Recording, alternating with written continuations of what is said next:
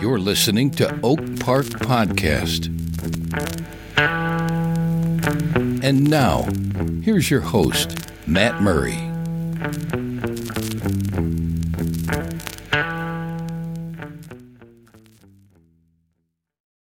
As a community, Oak Park is exceptionally diverse. On paper, we're 65% white, 6% Hispanic or Latino, 21% black, and 5% Asian.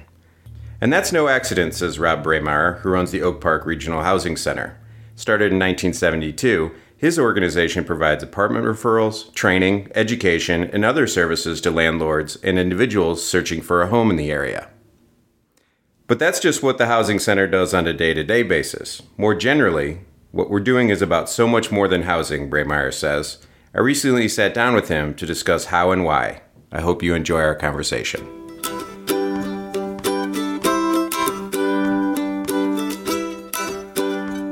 How well um, is Oak Park doing in being a truly diverse community? It's doing extremely well, and here's how you can say that. Um, you can first look and say, does Oak Park look like the region that it's in, or does it, or is there some racial group in the region that isn't able to somehow or another move into Oak Park? Well, there's really no major group in the region that isn't also a significant population in Oak Park. Latinos are underrepresented. Um, but there are, um, it, you know, each of the racial groups that are the five, the four big ones: white, black, Latino, and Asian, are all well represented in the community. The second thing you want to say is okay, so they're all here, but are they living among one another or are they living apart from one another? Well, in, in Oak Park, they pretty much live among one another. We use a scale to measure that, that every community in the country can use. Um, and you can compare how different communities do. And of course, you have to compare apples with apples. So for diverse communities, you have to compare them to similarly diverse communities.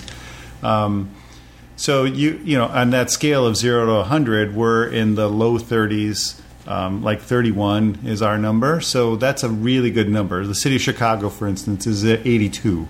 Mm-hmm. Uh, Evanston, which is almost the same racial demographics as us, is 63. So it's more than double what it, the segregation level is more than double what it is here in Oak Park if you look at Evanston. And a lot of people don't understand that. But then there's even one more level to go on is how long can a community actually sustain that kind of level of, of integration? And Oak Park has been able to do that now for a good 20, 25 years. Um, you know, we started 44 years ago. It took a while to get to the point where we had the diversity that we'd want it to be sure. and integrate it. Right. Um, and then there's been a good 25 years of us being able to sustain that kind of integration. What do you think? I mean, what are the big challenges now? I mean, it's it's you know, like I said, I mean, I think the the fundamentals appear to be there, but um, obviously, this is a you know, this is a reality that that only exists as long as we all actively support it, right? That's so right. it can quickly go away. Um, what do you see? You know are kind of the biggest challenges now or what are what are some of the the signs that that may be troubling to you when you look down the road I'll tell you the thing that worries me the most is that because we've been so successful for so long that there's a level of complacency that is just present across the village. Oh, Oak Park will always be diverse. It must just be, and it'll always be integrated. There must just be something about Oak Park that makes that happen. Like if there's magic pixie fairy dust or something in the air that makes it occur. They don't, they don't understand that the only reason Oak Park is this way is because we have an intentional effort put in place to make it that way and um, that if it, if that intentional effort went away, so would the integration. Right. And you know, I think a lot of people who are our age, people who are in their 30s or in their 40s, um, move to Oak Park because it is this way. They move to a community that they wanted their children to grow up in, that had the diversity that Oak Park has, and the integration that Oak Park has, and the reputation that Oak Park has. But if you look at who's supporting the housing center, who's giving you know donations to us, who's referring people to us, who's really well aware of the work that we're doing, those people are not it Right. for the most part. Right. They're usually people who were here when there was a more emergency type atmosphere in the community Sure. back in the 70s and 80s. Um, the folks who have moved here in this century moved here because this is what they want, but they're not necessarily aware that they've got this because there's an active effort that's ongoing in the community. And so, actually, like one of the reasons I really wanted to do this podcast is if there's any way for us to sort of communicate that to them that the community that you so cherish and that you move to, um, letting them know that the reason is that community is because we have this institution in place. Well, some what are some of the you know what are some of the programs or the the issues that people can become involved in other than just becoming a, aware um, of you know that it can so quickly go away. Well, I think there's a number of things that they could do. Um, first of all, um, they, I mean, certainly becoming aware about the housing center and how we do the work that we do is good. If they ever have friends that are thinking about moving to Oak Park, referring them to us because we know that if they use our services, they're much more likely to promote that integration than if they don't. Actually, three times almost as likely. Yeah. And and it's the difference between integration and segregation. Sure. Um, you know, they could uh, help us out by volunteering here. That would be great. But the other thing I think that they need to do is they can tell their friends and neighbors about the housing center to the best, you know, whenever it comes up and seems natural. I know it's kind of an awkward thing to try and talk to people about. When the time comes, and that's usually, you know, in the last half of the year, sometime around September or so, it's always great for us to get support at Village Hall from residents, letting them know that they know that the housing center is uh, looking for its funding to be renewed, and they think it's an important resource in the community, and they hope that that will happen. And then finally, and this is really, I mean, I think people might think of this as more of a touchy feely type thing, but what can really make a difference is on your own block, talk to people who are of a different race if you're not doing that already. In most community, in most parts of Oak Park, people are doing that already. Your block club or your block uh, party that you have this year, make sure that you take that extra effort to make it feel inclusive for everyone.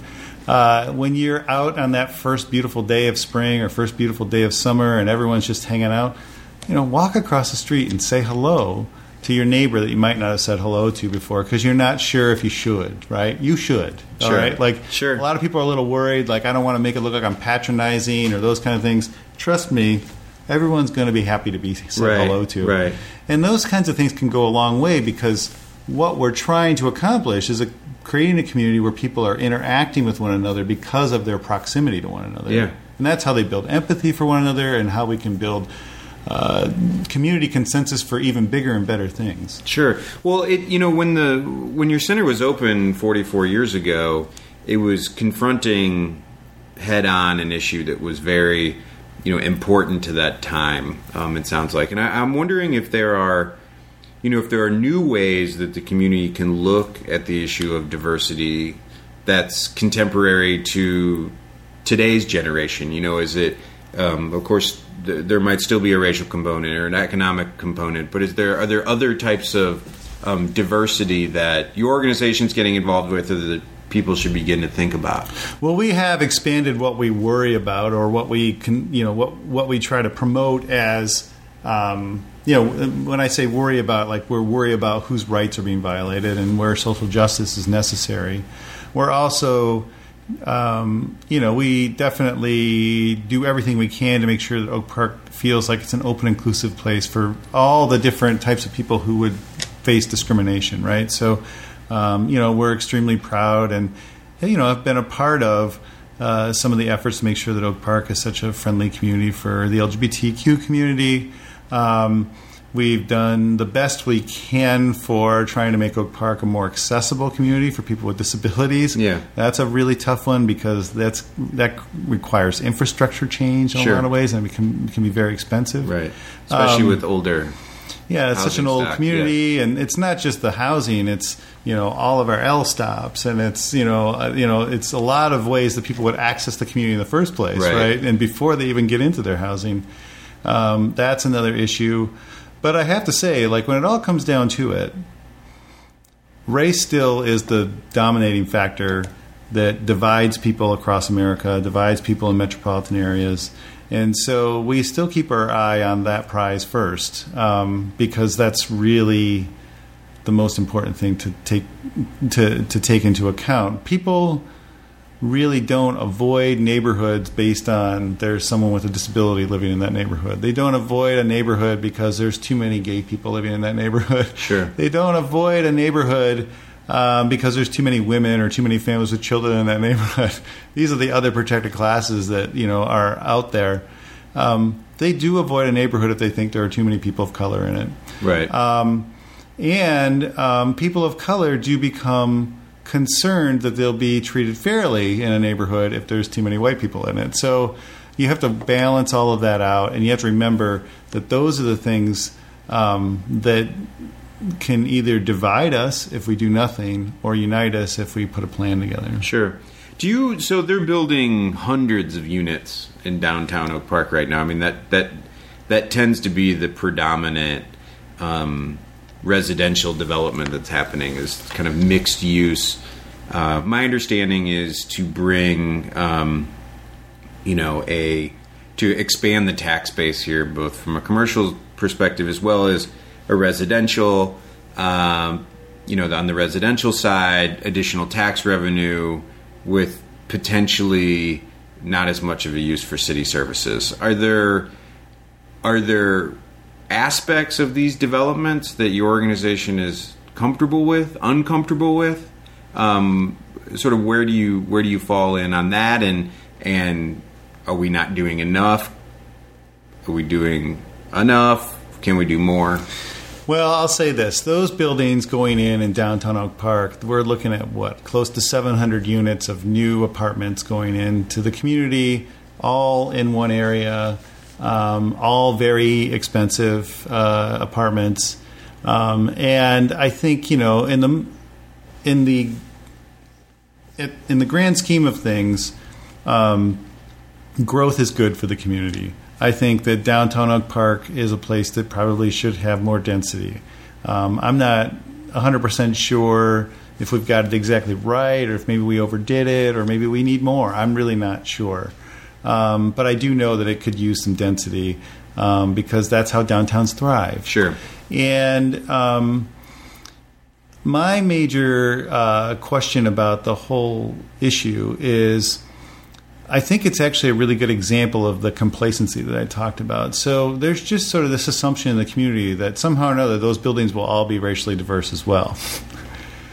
Um, there hasn't been an effort. I mean, we've we do have a relationship now with Vantage, which is the one at Lake and Forest, and the first one that will be completed, for them to list units with us and for us to help them rent those out and to help them, you know, uh, make sure that they have an integrated building if possible. Um, uh, you know, and that's part of you know that's something that we're going to be working actively on. Um, but we had to go and do that ourselves. Um, we had to uh, force that relationship uh, and, and and create that relationship, and we're happy to do that. That's part of our job. Um, we do that with landlords across the community all the time. There's always new landlords buying something, and we have to introduce ourselves to them and try and get them to Right. work. But something of this fundamental uh, you know, uh, or something of this significance in the community, I think really warranted uh, there being a strategy for the housing center, the village, OPDC, and others all working together to make sure that when those buildings are being built, that there's something, there's some sort of agreement that they have that says you're going to market through the housing center, and they're going to help you diversify these buildings. Right. None of that ever happened in any of those situations, and um, again, I, I don't think it's because anybody doesn't care about it. Everybody cares about it. Right. But there just wasn't the thought of like, well, if this is going to happen, we really need to put this structure in place. Yeah, maybe it wasn't a priority. Right, right. And, you know, and I get it. We're all hoping that we can bring more stuff into Oak Park as Right. much as possible. Um, but we, you know, we've got a really valuable community here. um, we can make a few uh, suggestions about what needs to be done, and we can ask for a few concessions when we're allowing for you know people to make a whole lot of money developing property in our community, and um, and you know we want to make sure that as things happen in the community, they're not just making sense economically, but they're making sense for us keeping the community that is socially the right place for us to all live. I don't think any of us wants Oak Park to turn into a place that's more like uh, DuPage County. Um, any more than we want it to turn into a place that you know is really bland and you know ordinary. Um, so we need to make sure that as we're making these decisions, uh, that we're taking all this stuff into account. And if we were doing that really actively, really uh, conscientiously, um, that's what's going to keep Oak Park the dynamic community that it is now. So looking down the road, I mean, you know, those those buildings are up and done. I mean, the, the train has left the station, right? Um, but what type of opportunity for the you know the arrangements that you just referred to? What is Madison Street? What type of opportunity does that present in terms of? It's my understanding that there's, you know, that that's kind of next. You know, Yeah. that's um, and we've already seen some of that, right? You know, and on uh, one of the stretches. Um, and is there any discussion now about doing any more of that? And and could that be a place where um, you know the developers and organizations like yours could come together um, to Madison Street's a great example of what we could be doing that would be so amazing. So, um, what do we know about Madison Street? Okay, it's this main street in town. It goes all the way from Austin to Harlem and continues on through the communities that border us. It's a way for us to build something that makes people recognize that every part of Oak Park is valuable. So, what does what do I mean by that? Well, what I'm trying to say here is that when we're thinking about what we're doing on Madison Street, we need to think about what's happening on Madison Street east of Lombard, east of Ridgeland, as the most important part of that. Because that's the part of the community that we need to make sure that people feel is valuable, that we, made we need to make sure that people think is um, desirable to move into. Um, and if we start building the western part of Madison first, and creating all sorts of things that people want there. Well, those opportunities are going to be taken up on Madison Street. And so, what's going to be left on the eastern end of Madison Street? Not a whole lot. You, if you've already got the Starbucks at Oak Park in Madison, there's maybe going to be a Starbucks at Lombard and Madison, but maybe not, right? If you've already got, you know, the brand new uh, restaurant that everybody wants to go to on the far west end of Madison, next to where there already are restaurants, um, where are they going to pop up on the east end as well? Right. Or are we? Or is that going to be the forgotten part of Madison Street? yeah. So we really is don't there want that that will now though? Are you? Are you? I think that I think you know what I get I get the chance to talk to trustees on a fairly regular basis. Um, I get the chance, of course, to talk to people at Village Hall and the staff. I think they all want this. I think they all can see that that's an important priority. right. Um, I think they all know that for the community to thrive, people have to think about the whole community as desirable. And um, but what I don't I don't know enough about what's happening behind the scenes because we're not part of those discussions. And and you know, part of it is I think maybe you know in our name, you know, it says Oak Park Regional Housing Center, but when what we're doing is so much more than housing. Um, we're using housing as the foundation to build a more inclusive, prosperous, and equitable community. But you know, we're constantly working not only with Village Hall, but with the school boards and, and school officials. We're, we talk to the park district on a regular basis. We talk to all the other nonprofits in the community on a regular basis to make sure that they're thinking about that grand strategy that's really what keeps Oak Park vibrant, right? Oak Park will not remain the community that we all know and love if all of our attention for what's what we want to do in Oak Park is on the west side of Oak Park. It will be a community that then will get torn apart by a, by a, the east side that feels like it's neglected, and the west side that feels like the east side's just a bunch of belly acres, and um, that is something that we have to actively make sure we don't have happen. So there are other good things that are happening, and there's, I mean, OPDC did a great thing um, by providing funding for what's going to be the microbrewery at Lake in Austin. Um, that's going to be a fantastic new development. Um, and that's going to be really important to that neighborhood. Um, the dedication to Pete's was a really important development and really good for the community. Um, But you know, we've got this opportunity with Madison Street to make a really big, bold statement. To really sort of like this is going to be a lot of people's entry point into Oak Park, right? We need it to not only be successful economically, but present the image of Oak Park that we want people to see. Right. Um, well, thank you so much. Um, you know, I really appreciate your time, um, and uh, thank you for everything that you're doing here at the at the center. Thank you.